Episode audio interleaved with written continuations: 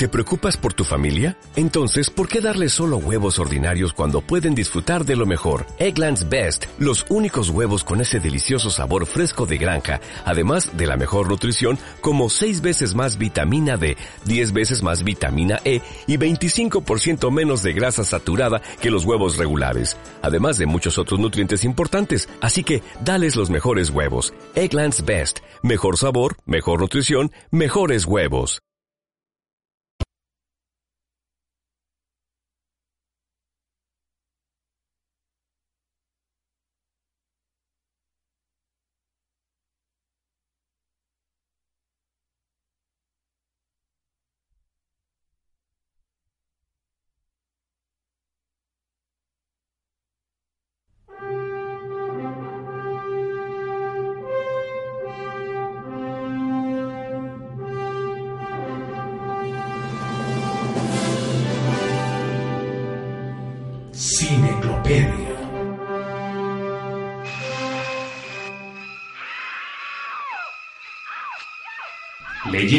Pantalla grande en la radio.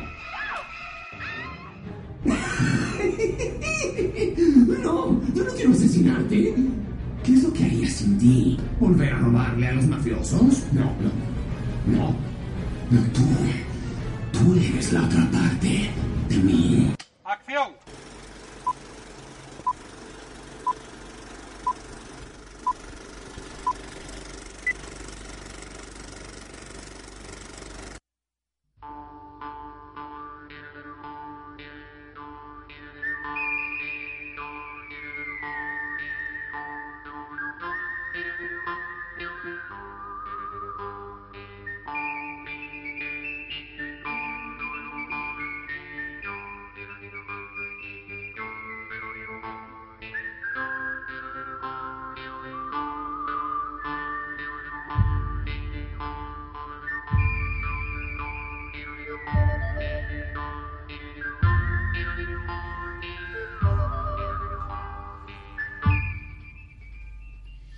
Muy buenas noches a todos nuestros oyentes. Bienvenidos a la cita semanal en Cineclopedia. Nuestro director Yassarren, buenas noches. ¿Qué tal? Muy buenas noches, Martín. Muchas gracias por, la, eh, por el saludo, la introducción. Aquí estamos como siempre en Cineclopedia todos los lunes de 8 a 9 de la noche por www.fontibonradio.com y también por supuesto nuestro amigo Johan Sumón de la trilogía Cineclopedia. Muy buenas noches, mis queridos cine oyentes. Estamos otra vez, otro lunes con ustedes, acompañándolos con un poco de cine. Hoy con un gran invitado, un amigo de la casa. Así que pues tenemos un programa muy rico, muy rico técnicamente hablando de cine. Así que nada, esperemos la vamos a pasar bien en esta hora.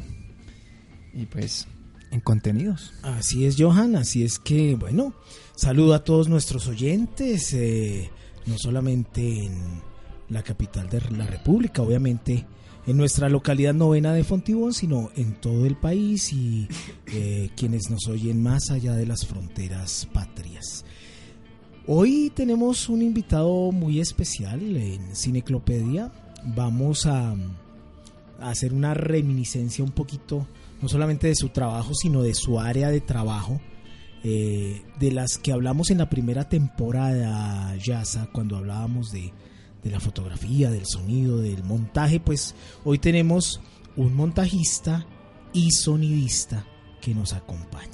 Bueno, hoy, hoy viene siendo también, creo que de alguna manera se nos ha dado eso de, que los invitados permitan eh, generar un- una diversidad del lenguaje eh, cinematográfico, porque hemos tenido pues también productores generales, personas que trabajan el tema de la fotografía, entonces hoy está el La montaje. dirección. Entonces hemos pasado en esta temporada por muchos eh, departamentos y, y, eh, todo lo que tiene que ver con el arte en el cine en diferentes, el- las diferentes lenguajes. Entonces pues hoy eh, hay un trabajo súper interesante que les iremos también compartiendo y vamos a utilizar nuestra, pues precisamente la publicación que tenemos en el Facebook de Fontibón Medios para publicar algunos de los enlaces de los trabajos ya disponibles de nuestro invitado para que se deleiten un poco con lo que está pasando.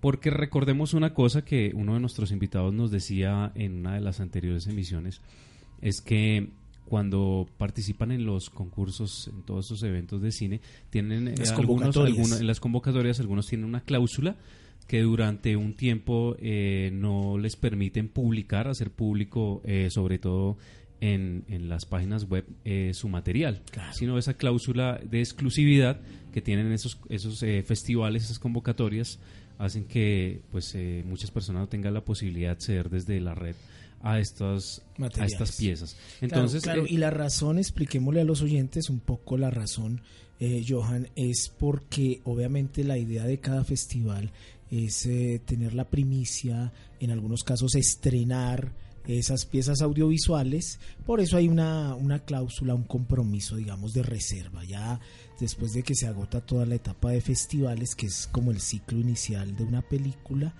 eh, pues ya se va a empezar a circular comercialmente en salas y en otros circuitos. Bueno, y aquí tenemos pues la posibilidad de ver el material de nuestro invitado, a quien le damos la bienvenida esta noche en Cineclopedia, Andrés Castellanos, bienvenido.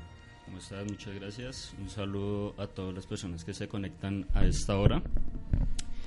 Eh, bueno, vamos a compartirles un poco de un trabajo un poco alternativo en lo que es el cine y hablar también de eh, lo que es el montaje y el sonido. ¿vale? Y de pronto vamos a tocar también unos temitas de eh, Edición. de, de experimental en general, del cine como experimental. Qué Eh, bien. Que sí, es, es un tema también bastante, bastante curioso. Qué bien. Ah, vamos, vamos primero a lo básico, siempre vamos como en esa Sí, vamos parte a, más... va- vamos más- a iniciar por el principio. Vamos a iniciar por el principio, esa parte de, de- de los inicios de Andrés, de qué lo llevó a dedicarse a, a los audiovisuales, al cine, cómo fue ese camino para llegar ahí, esas experiencias, eh, desde qué momento, si sean desde la academia o ya desde, desde su infancia, su adolescencia, viene generando ese interés por el audiovisual. Bueno, eh, desde, desde mi infancia, efectivamente, yo he tenido un interés muy, muy grande hacia todo lo que es como la tecnología en general. ¿sí? Eh, que desarmar un carro, que desarmar eh, un celular, que desarmar una cámara, ¿sí? Eh, eh, como esa curiosidad. Eh, resulta que en el colegio hice parte también de la emisora pues, del colegio, ¿no? Entonces digamos que ese fue mi primer acercamiento a, a como tal los medios audiovisuales. Fue una fascinación total para mí, fue una fascinación porque eh, ya era un pelado sumamente feliz el estar enfrente de una consola, estar controlando eh, los volúmenes de las canciones, el presentando la que venía, bueno, fue una experiencia muy muy bacana y digamos que desde ahí nació como esa el gusto por el experimental. Pero, pero es primera vez como invitado. Es primera vez como invitado. en- Lo tenemos, primicia Sí, de sí. Fontibón Medio. La Pero emisora bueno, escolar es un buen, es un ejercicio Sí, hermoso. Claro, y, y- y fue también tu primer acercamiento al sonido y al audio. Exactamente. Eh, digamos que mi primer acercamiento, hablando ya de cine, fue el sonido. ¿Sí? Qué bien. El sonido. Entonces ya digamos, después de eso, eh, vinieron unos trabajos finales, precisamente también en el colegio, eh, en los cuales yo fui el editor. Por descarte. por descarte, porque en parte también era de los que tenía como un poquito más de conocimiento al respecto, ¿no? Pues yo creo que aquí todos conocemos Movie Maker, yo creo que ese fue nuestro, Ajá. Ese es el, el, primer- el paint del, Ajá, del exacto. De, de la edición. de la edición de videos. Eh, eh, fue donde edité mi primer video y lo mismo. Fue como. Uy, me atrapó. Ta, ahí quedé. Y dije, esto es a lo que me voy a dedicar. Además que generalmente las áreas más técnicas, el sonido y el montaje, pues eh, por ese esa carga técnica cercana a la ingeniería siempre, entonces el que hace edición que haga sonido, el que haga sonido que haga Mm. edición, más o menos en, un, en, el- en- en lo aficionado empieza así. Sí. No, y mira que, digamos, ya dentro de. Bueno, cuando estamos en el proceso, sí, empezando en la academia y todo eso, es muy curioso porque el sonido es lo que más ignoran, es lo que dejan como al azar, ahí sí como el que quedó, como el que no sabe hacer nada, el que no sabe manejar la cámara, el que no sabe dirigir. Entonces el sonido es... La cenicienta. Como el arquero Sí. en el fútbol. Como Como el que Pero- no sabe, métalo de arquero. Pero eso es un error, eso es un error Claro, gigante, porque el sonido es, es fundamental. Eh, que- diría que un 80%. O sea, de hecho, ahorita de pronto vamos a hablar un poco de eso. Una de mis propuestas eh, en el audiovisual es contar una película eh, 100% sonora, cero, audiovis- eh, cero visual, perdón.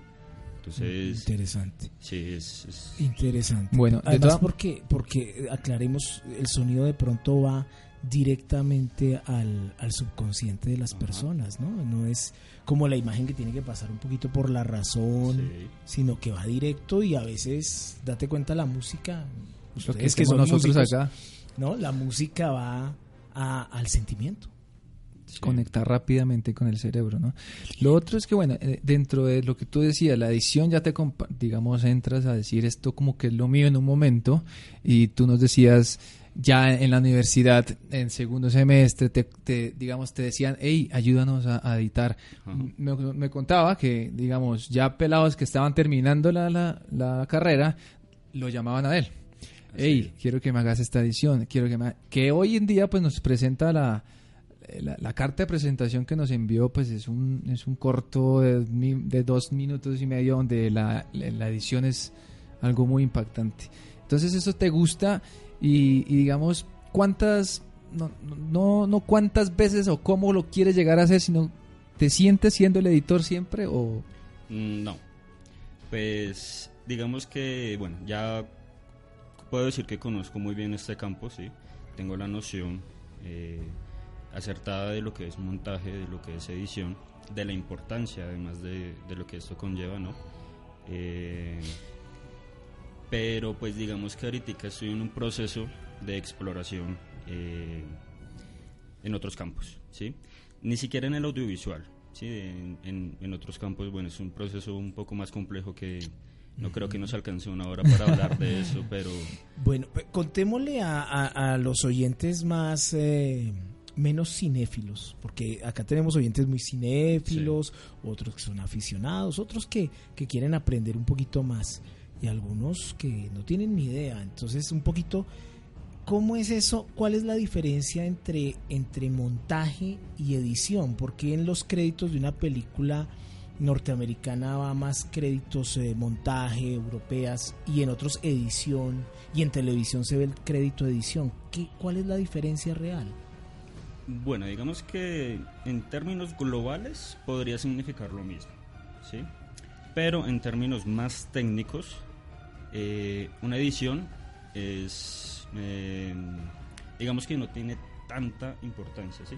Una edición es como la actividad, Más técnica. Es la actividad, sí. Entonces, eh, tú puedes ya tener un video realizado, pero entonces necesitamos que lo edites porque necesitamos que quites tal parte. O incluso en, en, en, el periódico, ¿no? No, necesitamos que edites eh, la portada del Es periódico. pulir o algo así. Exacto. El montaje eh, ya es más enfocado a la persona, ¿sí? El que realiza el trabajo, el montajista. Ese es, esa es la- esa es la- ese es el importante ahí, sí. El que, al que le llegan todos los roches, el que empieza a seleccionar aquí va a ir eh, plano A, aquí va a ir el plano B, aquí va a ir el plano C, esto va a empezar de tal forma, vamos a utilizar montaje, eh, tal, tipo, tal tipo de montaje. Sí, es, es como el cerebro del... del, del- De todos los recursos que Ajá, vas a tener al final, ¿no? sí. Digamos que eso en la edición, tú lo dices un, un poco, eh, ya te dicen a, dónde hay que cortar, es, el corte y pegue, Sí, ya casi direccionado, ¿no? El montajista ya tiene que, digamos, ingeniárselas Ajá, para tener toda esta parte. sí. Muy chévere, muy chévere. Por eso muchos directores prefieren hacer ellos Lo mismo, el la edición. montaje, ¿no? Precisamente eso te iba a decir. Hay, hay una cosa curiosa ahí del montajista y es que el montajista en una producción tiene que ser un muy buen montajista, que un muy buen montajista es una persona que logre comprender al director o en muchas ocasiones también se ve que el mismo director es el montajista. Sí, porque o sea, se entiende, se sobreentiende que Es la edición la es la última palabra. Es decir, el director puede ser el montajista, decir esto va a estar y tener un editor al lado que Sí, es el que exacto. opera. Sí, de hecho, tú en una sala de edición, eh, por lo general estás acompañado del, del director. Uno como montajista, uno como buen montajista, eh, es tratar de comprender a- la idea del director, ¿sí? Y tratar de plasmar en los cortes eh, lo que el director quiere ver, ¿sí? O sea, no es tanto de que, bueno, tú tienes tu estilo ta, y, y lo va a editar como a mí se me dé la gana, no. Un buen montajista es eh, el que logra comprender al director. Interpreta Por eso, exacto, director. por eso en muchas ocasiones el, eh, el mismo director es el mismo hace montajista.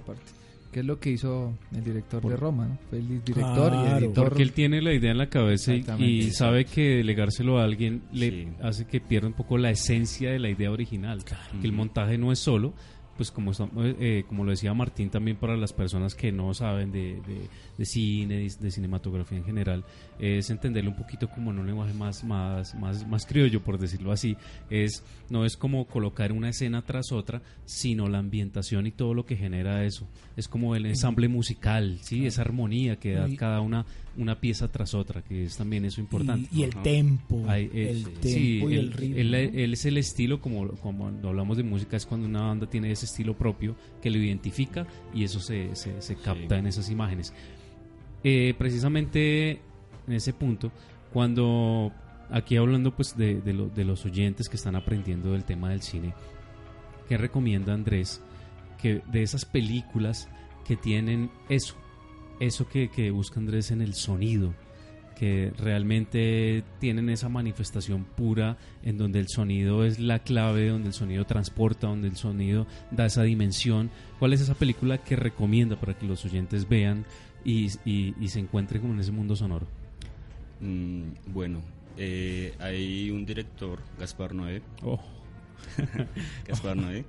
Es, yo creo que es un muy buen referente, tanto en montaje como en sonido, eh, para que las personas que quieran empezar de pronto en este campo eh, tomen como referencia. ¿por, cuál, ¿Por cuál deberían empezar de las 5 de Gaspar? Porque es que acá Bueno, sí ten- tengo en- pendiente la de Clímax, Sí. ¿no? Ah, ¿no la viste? No, no, la tengo Bueno, pendiente, entonces no vamos pero- a hablar de climas. Sí. Eh, yo creo que Enter the Void, Enter the Void. Enter the Void es, Excelente. es un muy buen referente. porque- Eh, o sea, el sonido, ¿no? Lo que es el juego entre lo sonoro y lo Sí. visual es increíble. Sí, sí, sí, sí, es, Ah, bueno, es ahí. muy bueno. Ahí. Claro. De- porque también de eso se trata, ¿no? A veces vemos en televisión productos audiovisuales en donde el sonido repite la imagen o la imagen re- eh, ilustra el sonido o, o donde la música subraya lo mismo, la misma emoción que el actor está haciendo y no se trata de eso. Sí. Se trata es de lo que tú dices, de encontrar esa complementariedad y, y que sea un- un- una cosa mucho más mucho Sí. más compleja, mucho más a fondo. Sí, sí, definitivamente, o sea, eso es lo que son esas dos ramos en el audiovisual. Bueno, en, en general todo es importante, pero eh, si tú tienes un muy buen sonido en un, en un producto audiovisual, tienes ganado el 80% de, de, de la atención. Eso, eso hablando de tensión, eh, digamos que tú hablabas de lo experimental, ¿no?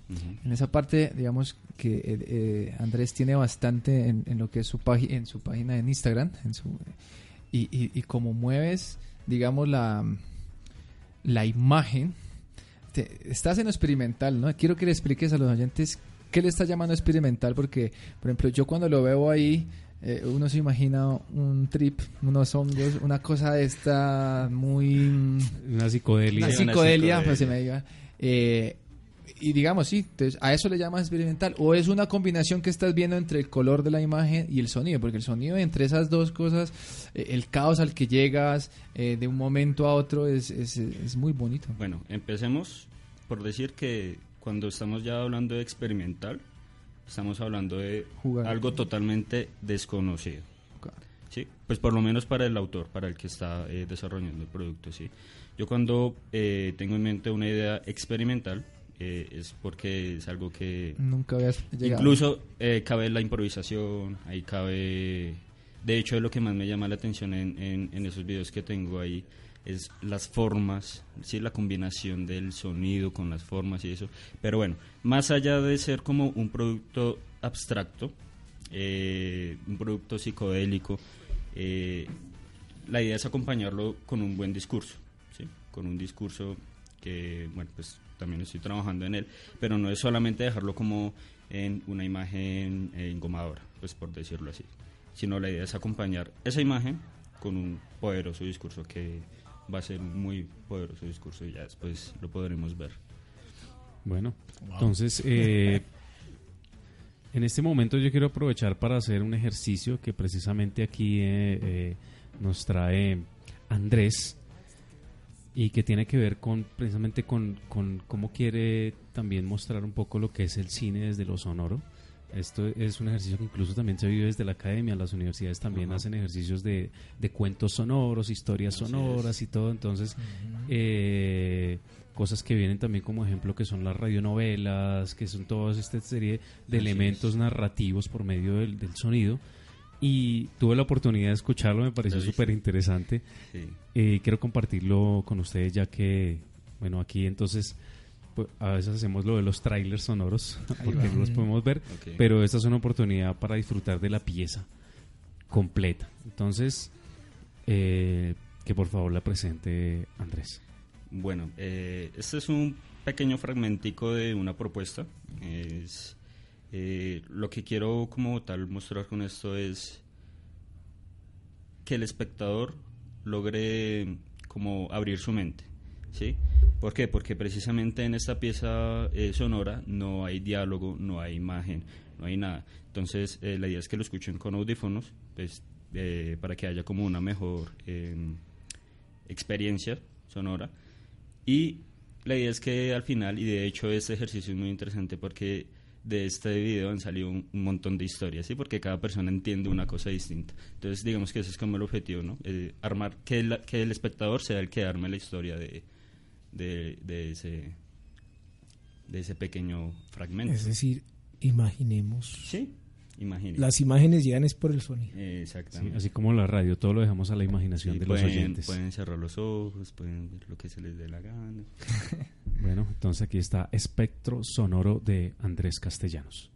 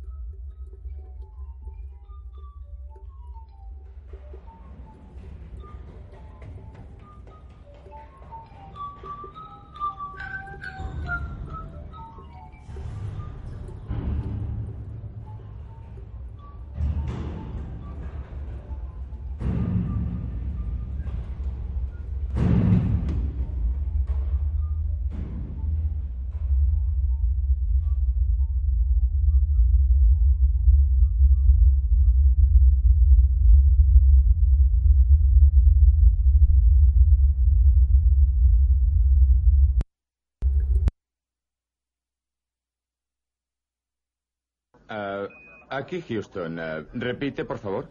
Cineclopedia. Bueno, ahí estaba esa hermosa pieza de cine sonoro, cortesía de Andrés Castellanos, espectro sonoro. Entonces, Vamos a ver, ¿qué, qué, qué ideas tenemos, Martín? ¿Qué te llegó? ¿Qué?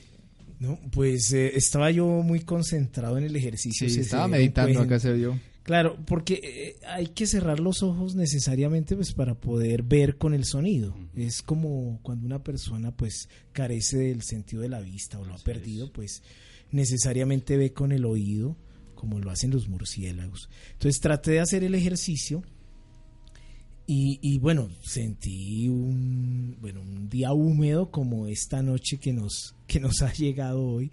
Sentí un día húmedo con algo de, de lluvia, de agua más bien. Eh, un personaje que camina, que parece que divaga eh, entre, entre, bueno, por la calle. Eh, se oye comercio, se oye una actividad ahí lejana. Siento que después va, va a otros sitios, ¿no? Pasa por un sitio, una atmósfera como muy densa, muy eh, me llamó la atención un poco la, la, mezcla, no solamente del sonido atmosférico y el ambiente, sino la música, ¿no? Entonces, por allá esa, esa marimba con mi Buenaventura, que no sé si la alcanzaron a percibir. Eh, y, y, sentí que, eh, que se metía como en un laberinto, como en unas bodegas de metal, una cosa industrial donde se sentía ese sonido como ensordecedor bajo. Eh, y, transitó por ahí, por allá la marimba suave y luego salió a otro lado.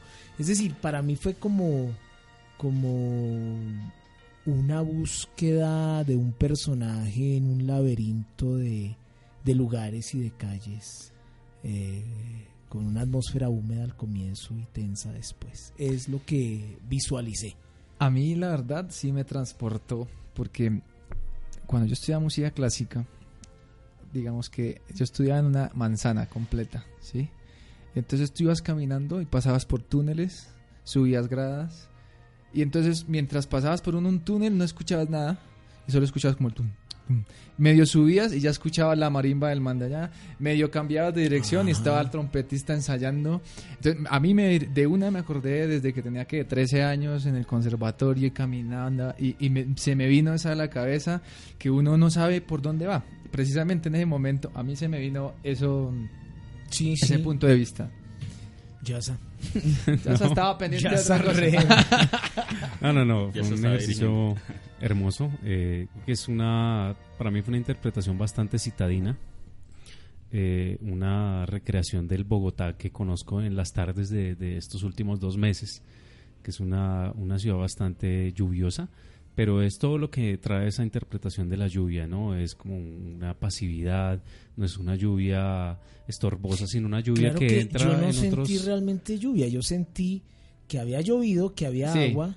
Sentí si al comienzo. Lo gris de la ciudad. pero pero eso es precisamente lo que dice Andrés acá. Cada quien, exacto. Esas son varias historias. Aquí, aquí ¿por qué le niega su imaginación? Sí, me está coartando la libertad de imaginación.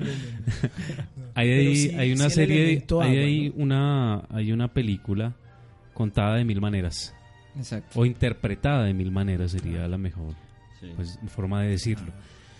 Eh, ¿cómo, ¿Cómo fue la realización ya en la parte como técnica, el tiempo que demoró? Porque aquí hablamos de audiovisuales, hablamos de cine, de un largo, de un corto, de todo ese trabajo de producción, pero para esta pieza en particular no hemos tenido la oportunidad de hablar en Cineclopedia de una obra de estas características. ¿Cómo es la producción para esta pieza? Mm, a ver, eh, en realidad fue un ejercicio súper, súper rápido.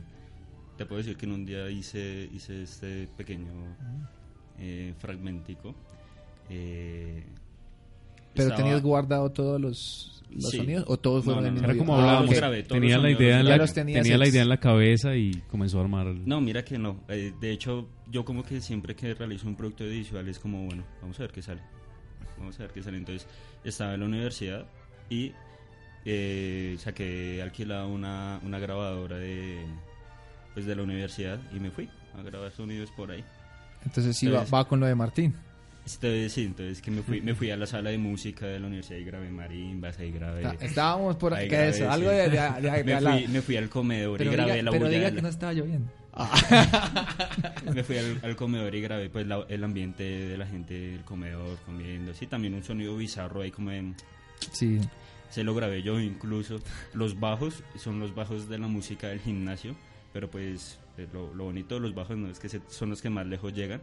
Entonces yo me hice lo más lejos que pude del gimnasio y grabé a la pared, porque la pared se transmiten los bajos, ¿no? Entonces eh, esos bajos son grabados de una pared. Sí. Sí, entonces es un Vibraciones. Sí, es, Wow. Pero es un creo que en, en- en un momento Andrés nos daba varios eh, tips y como ideas para trabajar lo sonoro. Por ejemplo, Claro. eh, no todas las personas saben el, el trabajo de los bajos, cómo circula el sonido de los bajos y también es interesante saber porque uno desde, desde, desde lo tradicional uno quiere capturar sonido y uno lo único que hace es poner el micrófono, por decirlo de alguna manera. Sí. Sí, Sí. pero entonces uno no entiende cosas como cuál sería la posición adecuada, la distancia y cosas como... Ese es un trabajo chévere, sí, registrar el sonido directo. Pero hay algo mucho más fascinante para un sonista y es recrear el sonido de una escena. Eh, Eso es. también, o sea, así- que, que, tú- que a ti te pasen una escena sin sonido y que tú eh, recrees. El trabajo de los. Foley. Los Foley. Ah, los Foley. Hacen un trabajo hermosísimo. Sí. Digamos que dentro de lo experimental alguna vez, no sé, escuché por ahí cuando un profesor me decía, bueno, ¿y por qué no improvisa algo? Lo veo muy parecido, improvisar experimental, pero lo decía, eh, usted puede improvisar, pero si usted tiene toda un, digamos, una técnica, si tiene un conocimiento, porque no es, ah, lo que él dijo, o sea, yo llevé mi micrófono, llevé mi grabadora, pero lo que nos dijo también, mira, yo sé que el bajo pasa por las paredes, entonces hay un, hay un componente técnico teórico que te ayuda a que eso experimental salga de eso. No es que, ay, pues tampoco es que entonces no sé nada y me voy a ver con... No, ese, ese componente técnico es lo que también lo hace, digamos, rico el, el trabajo experimental al Al- final, ¿no? Alguien diría es, para poder romper las reglas, hay que conocer las reglas. Eh, Claro. Es decir, hay que conocer la, sea música, sea sonido, sea montaje o sea dirección. Hay que conocer todo el andamiaje, las reglas y, y- y la narración clásica y todo y todas las, las técnicas básicas generales para después experimentar a partir de eso, ¿no? Sí, sí, Y sí, vea que hay algo que es me parece interesante porque, bueno, yo personalmente hago un trabajo, un proceso con, con niños y niñas en colegios de radio comunitaria, entonces trabajamos todo esto de la emisora escolar. Y bueno, ya que Andrea hace referencia a que él inició en la emisora escolar, es para dejar pues este precedente, vea, él inició en una emisora escolar y él ya ahora está trabajando Sus fuertemente pupiles. a nivel profesional con el montaje, con los audiovisuales, es ver cómo desde una emisora escolar pueden salir muchísimos talentos, muchos chicos y chicas que están ahí mm, eh, necesitando una guía, eh, una tutoría para explotar esos talentos y ver que de ahí salen grandes, grandes profesionales en audiovisuales, en radio y en general en todas las sonido. profesiones. Entonces, qué bueno también tener esa, ese- esa experiencia también desde esos procesos. sí, sí. Chévere. Mira que, bueno, eso, esto lo experimental, digamos que ya la parte mm, tuya, ¿no? Digamos, es como tu, tu gene, digamos, lo que estás creando como Andrés Castellano. A mí también me parece interesante cuando alguna vez me contabas lo que te dicen, listo, hoy vienes solo a contra- estás contratado para el sonido. Listo, entonces vas allá. Pero las experiencias que se arman en, en, en torno al corto, al corto o al filme, digamos que todo ese, ese montaje también tiene algo rico, digamos, a nivel de experiencia, ¿no? Que, que no, no te hace el dueño de la película, no te hace nada, pero te ayuda más a conocer todos esos, digamos, los sonidos desde un grillo que nunca iba a estar en la escena, pero tú lo sentías como ser humano, estar ahí en la, digamos, en la escena real, pero no sabes si la vas a poner en el momento de la edición. Digamos que esa experiencia, cuéntanos cómo es la experiencia más de ser humano antes del de poner el micrófono, ahí con el montaje, con la gente y con los compañeros y con todo eso. Que es muy rico, ¿no? A veces no, Sí. que el viaje es en la montaña tal, que no, que hay que hacerlo en, en, en un- una sola bodega. Entonces Sí. son cosas... E- e- efectivamente, cada rodaje tiene su, Cada viaje. su magia, cada viaje tiene su, su magia. Y los que han tenido la oportunidad de eh, eh, manejar la grabadora, de ponerse los audífonos eh, especiales para poder captar eh, un sonido mucho más eh, alto del que podemos captar eh, con el simple oído o mucho más bajo del, del que podemos captar con el simple oído. es, es muy fascinante, o sea, que tú estés en el set y que escuches el grillo, o sea, que escuches la perfección de cómo canta el grillo, la perfección de cómo cae la gota, la perfección de cómo se mueve el árbol, la perfección de cómo se mueve el agua, o sea, eh, es... Yo creo que eso también fue lo que me enamoró del sonido, ¿sí? Como eh, poder comprender el sonido además. poder eh, ver cuando un sonido, verlo literalmente dentro de mí, cuando un sonido viene, cuando un sonido está atrás mío, cuando un sonido va por debajo, porque todo eso se percibe de una forma mucho más elevada. Que hoy en día, digamos, la tecnología ha hecho que, que en las películas que el 5.1, que te, Sí, te da la, es. te da toda esta... esta El famoso envolvente. Exacto, entonces te da eh, lo que tú dices, la dirección del sonido, es, Y, es no, muy y te da chévere. la posibilidad de que eso que en la realidad de pronto tú lo sientes y lo puedes captar, ya antes no había esa posibilidad de poderlo mezclar de esa manera y llevarlo al espectador en, en es. últimas. Porque lo máximo que hubo era el estéreo, ¿no? Al comienzo. Antes era monofónico. En mi época No, era y- monofónico. y, y fue estéreo. mudo también. Hasta, y, y fue mudo, y fue mudo. En su Sí. época. Y fue Eso, mudo. cuando usted... No, pero ya después tiempo- llegó el, el, el THX y el Dolby. El En el tiempo le pasaban las sabes- fotocopias a Martín del... Y sabes que es como lo, lo más sabroso de esto es, pues como somos seres humanos, tenemos la habilidad y la posibilidad de evolucionar en cualquier aspecto, o sea, en, en la vista, en el, en el oído, en lo que sea. Entonces, al tú tener esa experiencia sonora, tú desarrollas mucho más el, el, el oído, ¿no? El sentido del oído. Entonces, eh, ya así sea sin audífonos, ya tú escuchas todo. Sí, claro. Sí, ya- o ya- sea, como que ya que estás pendiente más de los sonidos. Educar el oído. Exactamente. Educar el Que oído, es lo que un músico tiene que hacer también, ¿no? Tenemos. Bueno, antes de continuar, vamos con saludos que están, están muy juiciosos, muy ahí conectados como siempre todos los Espero que lunes. no se duerman. Estamos- patrocinios. Ah, están estamos más juiciosos. técnicos. Por aquí mi amigo Alfredo Sánchez Aguilar, que le envió un saludo, dice que le gustó mucho el ejercicio de cine sonoro. Voy a leer textualmente lo que nos escribe en nuestra fanpage. Dice, me gustó el ejercicio de cine sonoro.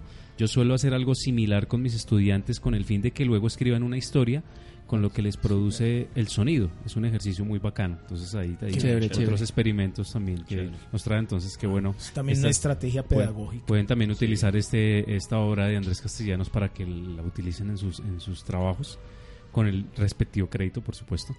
Eh, saludos para Ingrid Bustos, Ingrid Bustos Ramírez Buenas, Gloria Esperanza Sierra Ramírez, un gran abrazo aquí en Fontibón, a nuestro amigo Marlon González, Próspero Vaquero Ortiz, que le envía un saludo a nuestro amigo Martín, Próspero. Hugo. Díaz en Ibagué y a todo el parche en Prontos Ad Mortem. También por aquí Alejandra Rojas Prieto y toda la gente de la Biblioteca Pública La Giralda.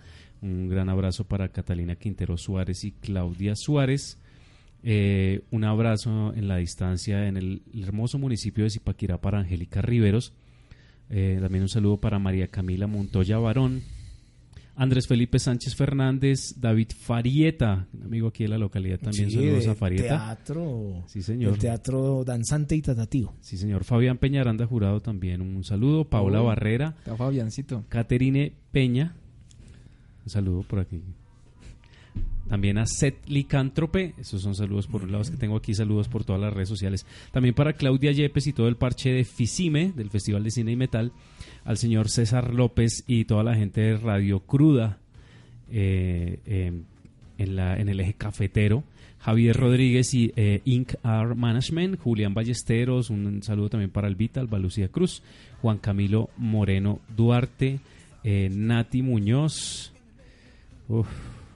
Eh, Muchísimos, ¿no? Sí, señor. Y No, pero también, qué bien, qué bien. y eso es por ahí. Y por aquí también tengo medios, eh, saludos para Lisette Rodríguez, ella eh, de, en, la, en el municipio de Soacha, que también es una docente. Un gran Ah, qué saludo que nos está escuchando, Qué Lisette Rodríguez en Soacha. Qué bien. Eh, ¿Quién más se me queda? Nuestros amigos de la Fundación Corazón de Metal y a todos nuestros aliados, a Cruvir, a Ishore Reborn, a nuestros amigos de la Cinemateca Distrital, eh, Laboratorios Black, Black Velvet, Velvet. Velvet Boys, eh, Cine Oculto, el que se me olvidan a Rugidos Disidentes, por supuesto, que el programa lo pueden escuchar en podcast en rugidosdisidentes.co, eh, también a Dark Room Paper. ¿Y quién se me queda? Y hoy patrocinados por Café Bolívar, que lo tenemos aquí. Café Café Bolívar, Bolívar, Café Bolívar. desde el Cauca, hoy nos patrocinan. Y saludos para toda la gente de, Boli- de Popayán que nos están ahorita oyendo. Y para todos nuestros oyentes que están más allá, pues, en el Huila nos oyen mucho, esperemos que esta noche por ahí estén oyéndonos y en el exterior también, en España, en Perú. En España tenemos ya Juan Camilo Vázquez, tenemos su reportaje acá. Muy bien. Bueno, eh, Bueno, ya, ya que... eh, ya, señor. Sí, no, no, no. Es que eh, con el saludo de Próspero Vaquero, eh, un gran amigo y que hace rato no nos vemos. Pero eh, me hizo recordar algo. El, eh, precisamente Próspero tiene un hijo que es actor de doblaje. Es locutor, actor de doblaje.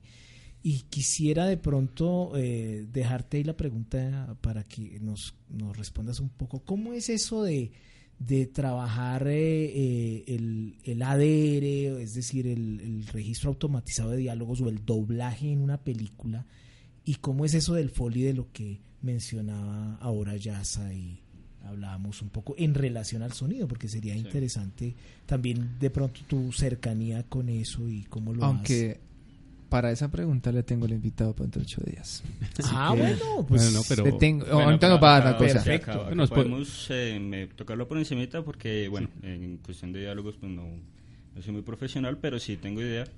Eh, y efectivamente, para tú hacer un doblaje, para hacer los folies, eh, tienes que ser un actor completamente. Total. Exactamente.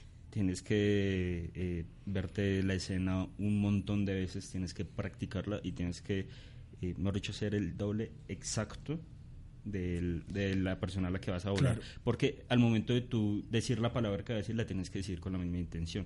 Si está corriendo, si está asustado, si está llorando. Tienes que entrar en acción. Así no estés en la escena, eh, tienes que entrar en la acción para... para Perfecto. hacer Los actores de doblaje. Ahí ahí hay Gran una- trabajo. Bueno, es más, que podría ser un apunte general. Creo que todas las personas que están detrás en la producción, adelante y detrás de la producción de cine, tienen que estar metidos en la película y actuársela Sí. y vivírsela sí, sí, para sentirla y, y- e Así interpretarla como debe ser. Así es. También por aquí saludos para Camilo, Camilo Andrés Cruz M. que Está por aquí también enviando Saludos, saludos. aquí. gran amigo. Es que casi siempre llegan unos así al final y no alcanzo a saludarlos. Eh, dice Paula Barrera, saludos Andrés Castellanos, eres grande. Oh, Las listo, bueno. admiradoras. ¿Los puedes saludar por la cámara, Andrés? Listo. Ah, bueno, entonces también, ah, bueno, ya que está Andrés que nos Sí, saluda sí, aquí en la cámara, estamos por nuestro Facebook Live de Fontibón Medios en vivo por este streaming de video y también nos escuchan por www.fontibonradio.com e igualmente por nuestra aplicación para dispositivos móviles Fontibón Radio que pueden descargar de manera gratuita. Vamos con esto y ya volvemos aquí en Cineclopedia.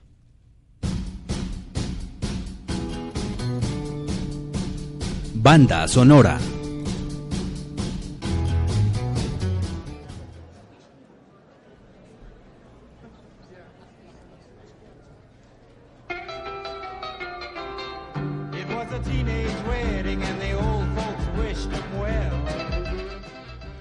Eh, hacemos nosotros un ejercicio en donde, pues, para los oyentes que nos han venido siguiendo, es que cada, en cada emisión uno de los del equipo escoge una banda sonora.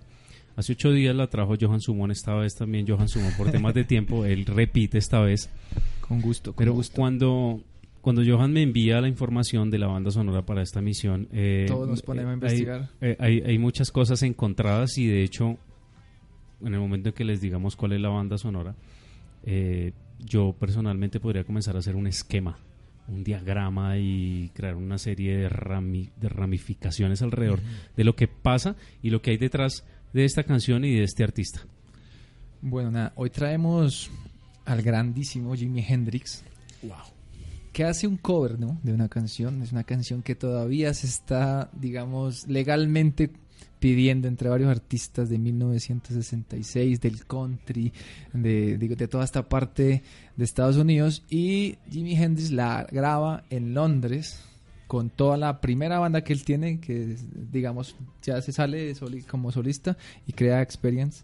Digamos que crea y hace este cover de esta banda en 1966.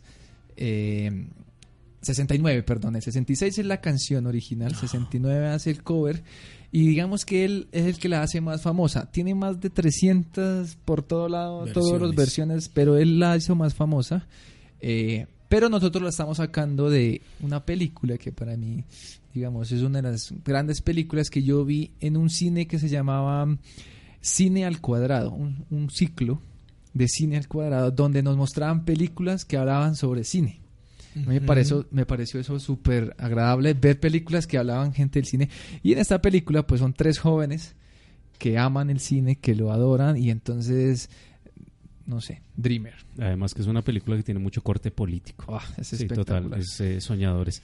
Hay ahí, bueno, entonces voy a hacer unos conectores muy rápidos porque realmente esto... Es que tenemos de todo en esta ramificaciones, sí. o sea, genera muchas cosas. Primero, Soñadores es una película del gran Berna- Bernardo Bertolucci, ¿sí? Director de, de una obra hermosísima que se llama El último tango en París, una película Sí, de los hablamos 60 de él.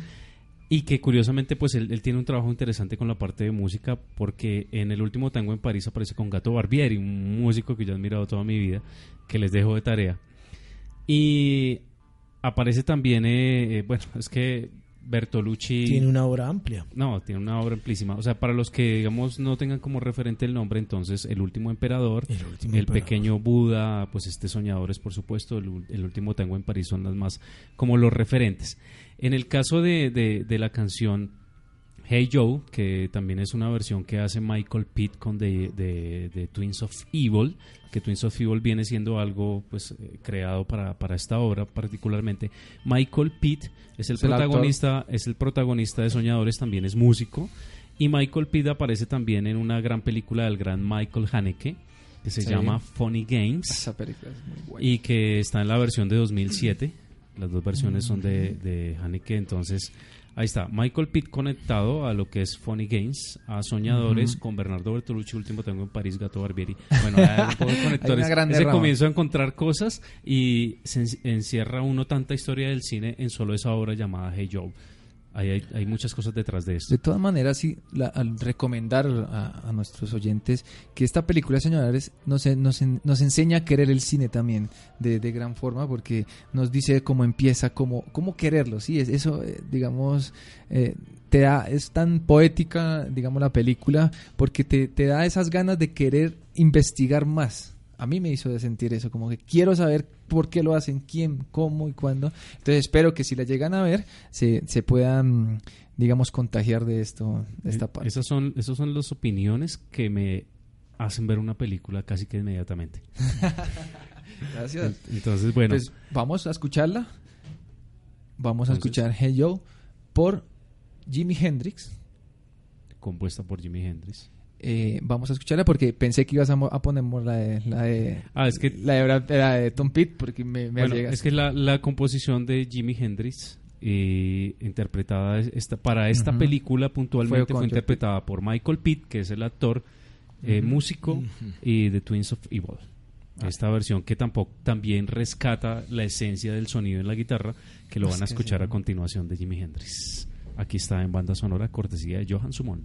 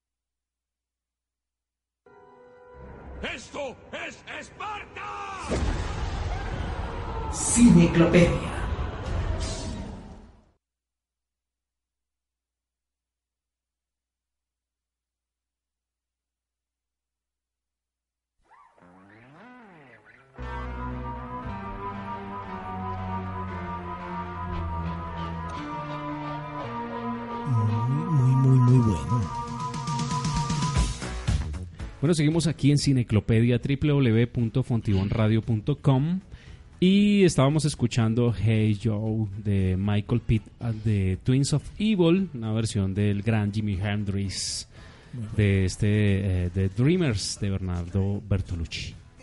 Cortesía de Johan Sumón para banda sonora. Dreamers. Bertolucci, otro gran director. Que en paz descanse, ¿no? Claro, claro. El año pasado nos abandonó. Bueno. Eh, vamos con otra parte puntual del trabajo. Es que vemos que el trabajo de Andrés Castellanos tiene bastantes vertientes. O sea, ha desarrollado cosas interesantes. Entonces, hablaba mucho del montaje y del sonido. Pero también ha hecho un trabajo con expositores. Y que yo he encontrado algo bien interesante. eh, en ese trabajo los expositores que lo voy a dejar, vamos a compartir los enlaces para que tengan la oportunidad de ver cómo es también el trabajo audiovisual en cuanto al tema de las exposiciones en las, en las artes plásticas, ¿sí? Pero vi algo interesante, eh, un común denominador entre las exposiciones que tuve la, la oportunidad de ver, la de Maniquí y otras obras, en donde pues la mujer jugaba un papel muy importante. Hablemos Sí. de esa relación. Eh, bueno, eh, digamos que es, es el trabajo que yo realicé ahí fue colaborativo más que todo, ¿sí?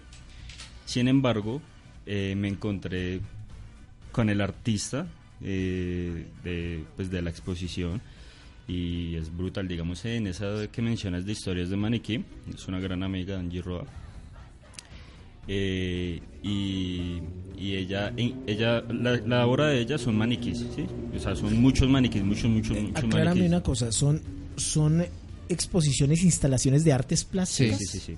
Digamos que mi trabajo ahí es hacer la invitación audiovisual, ¿sí? Pero bueno, pues... eh, Como una tarjeta de presentación. Exacto, una tarjeta de presentación.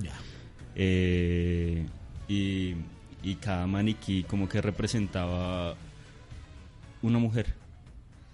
A ver, ¿cómo explicarte? Es, pues es que no soy como tan... eh, o sea, no me metí tan en el cuento de, de- de la, de la obra de ella, pero sin embargo sí logro eh, como eh, transmitir como el- lo que ella pues quería transmitir, ¿no? Eh, no, pues qué te digo, hombre.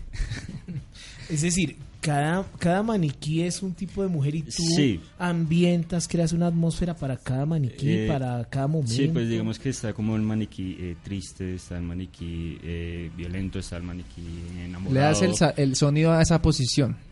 No, no, no, o sea, yo, ese- yo no trabajo ahí, sí, esa es la obra de ella. No, en la presentación. Sí. Ah, pues la En el- en el presentación reel, es en el reel sola- audiovisual. Sí, no, es, es solo la invitación, sí, la- el reel es, digamos, como un poquito de todo, un poquito de quién es artista, algunos eh, eh, comentarios que tiene ella, sí.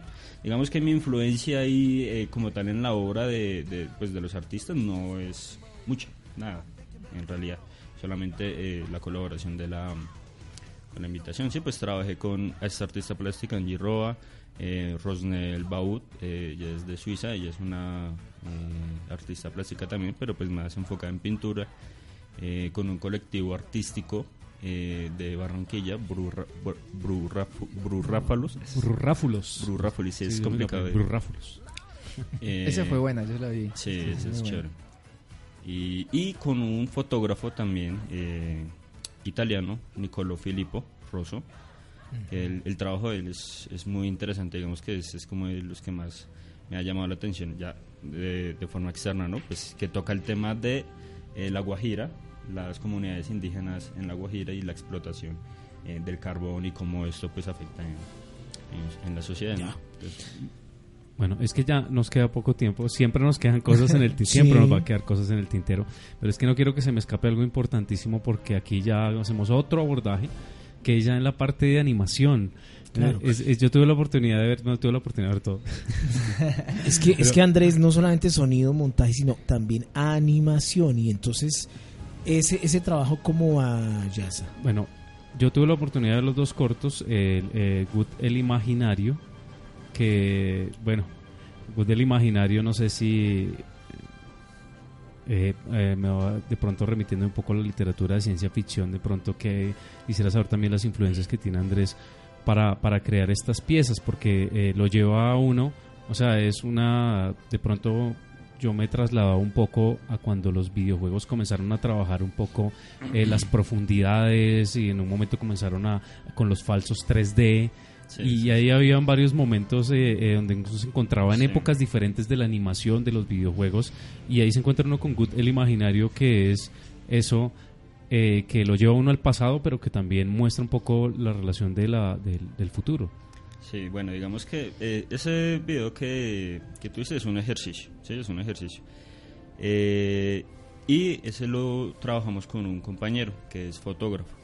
Entonces ahí lo que principalmente quisimos hacer fue combinar dos técnicas de animación, ¿sí? que es animación en 3D y animación en 2D.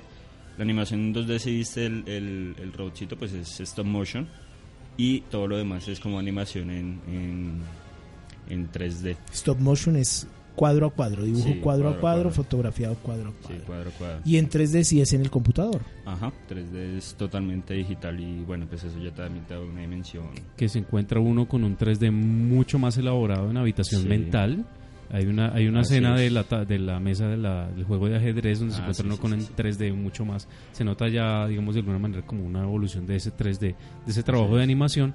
Y que además encontré ahí que de alguna manera eh, me quedé mirándolo fijamente y, y juega con la mente. Es muy es, es psicodélico, es- tiene muchas Sí. cosas ahí. como- Bien psicodélico, sí, sí, bien psicodélico. Y, y, y no, y también ha trabajado en, en- en edición de imagen. De hecho, con esta gran banda con Bogotana Bonaparte, donde te di varias GIF ahí de la, de la, de la música, de la imagen. Ah, estás trabajando en todo, mejor dicho. Y eso está bien. Sí, bueno, pues digamos que todo tiene relación con todo, ¿no? Eh, eh, siempre enfocando el sonido con, con, más que todo el sonido con la experimentación, ¿sí? Digamos que el montaje lo dejo más para los eh, trabajos poco más serios, por decirlo así. La imagen real. Sí, pues digamos que ya documentales, eh, cortometrajes, etcétera. Pero pues ya lo que es experimental sí es full sonido y, y, Y edición. Y en estos animados, ¿qué has experimentado? ¿Qué, has, eh, qué técnica has abordado? Eh, no, bueno, pues sonido? digamos que en la animación es un campo que hasta ahora estoy empezando a explorar. Sí, o sea, no, todavía no me atrevo a decir que soy un animador porque pues, no. Eh, pero pues sí eh, entiendo la, el potencial que tiene la animación, ¿no? Es que es infinito. Sí, O sea, tú puedes realizar lo que ti se te dé la gana.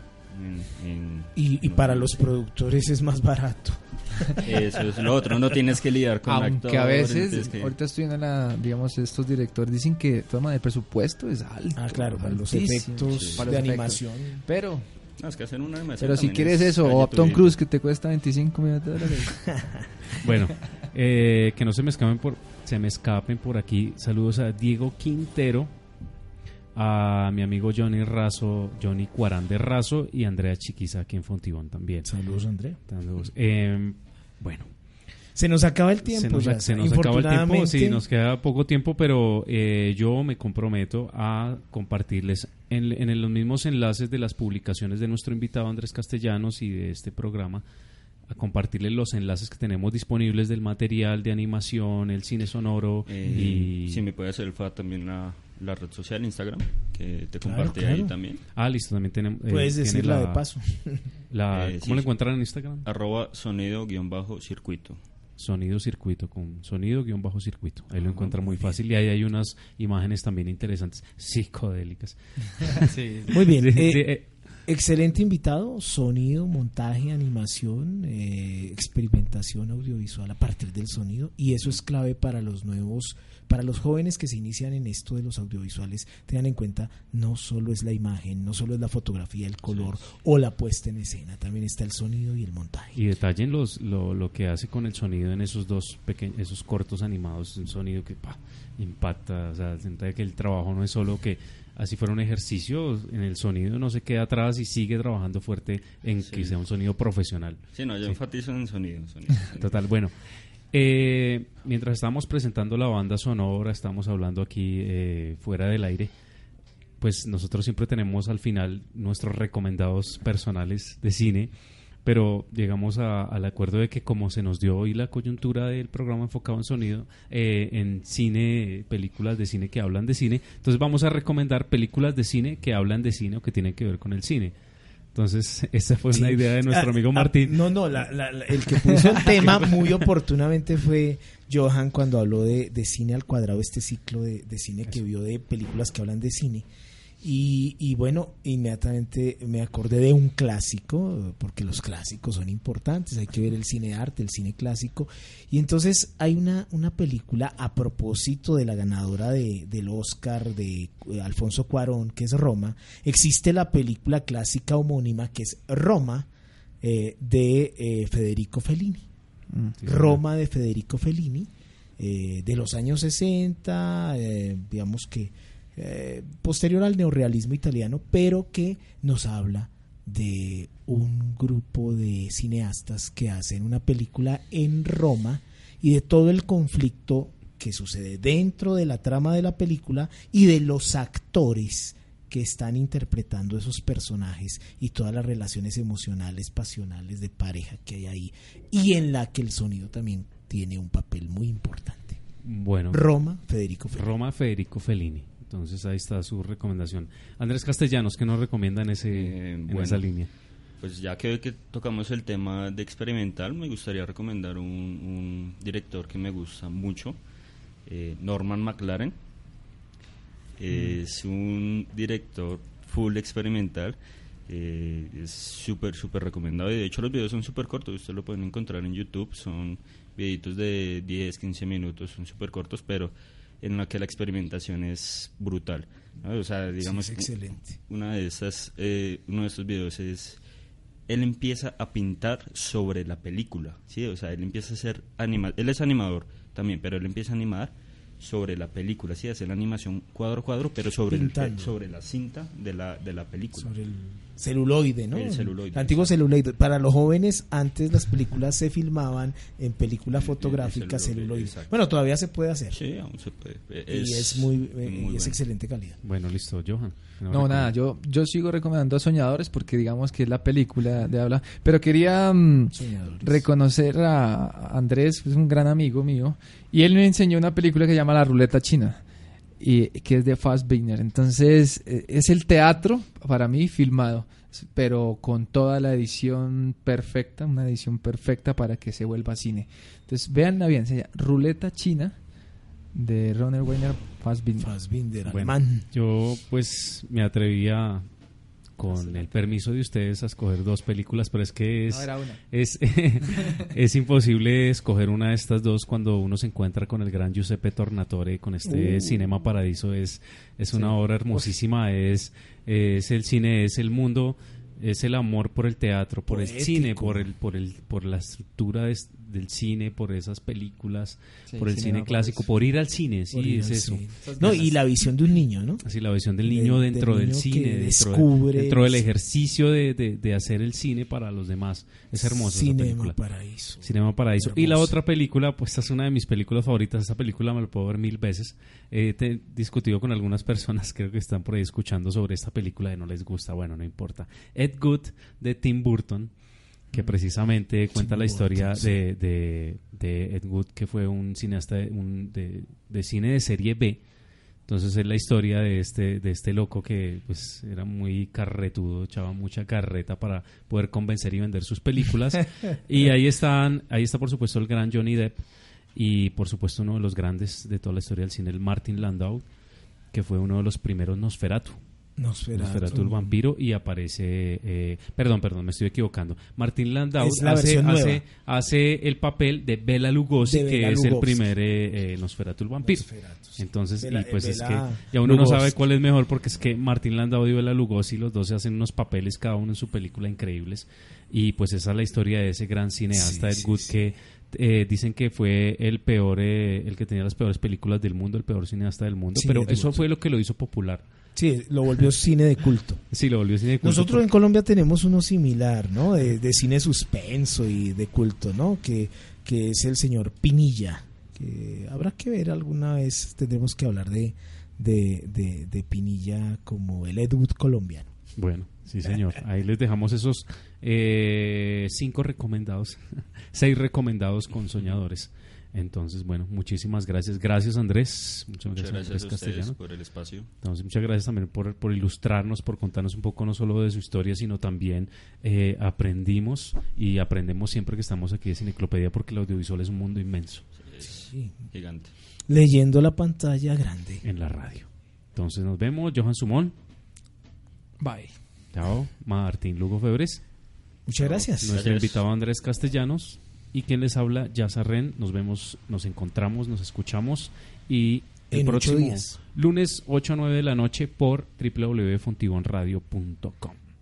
Nos vemos la próxima. Escríbanos a, nuestra, a nuestro inbox de Fontibon Medios si quieren hacernos sugerencias, temas del día, lo que quieran hablar, saludos, etcétera. Nos vemos la próxima. Chao, chao.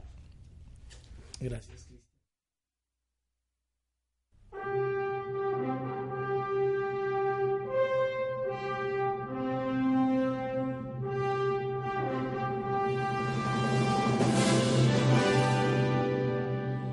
Cineclopedia.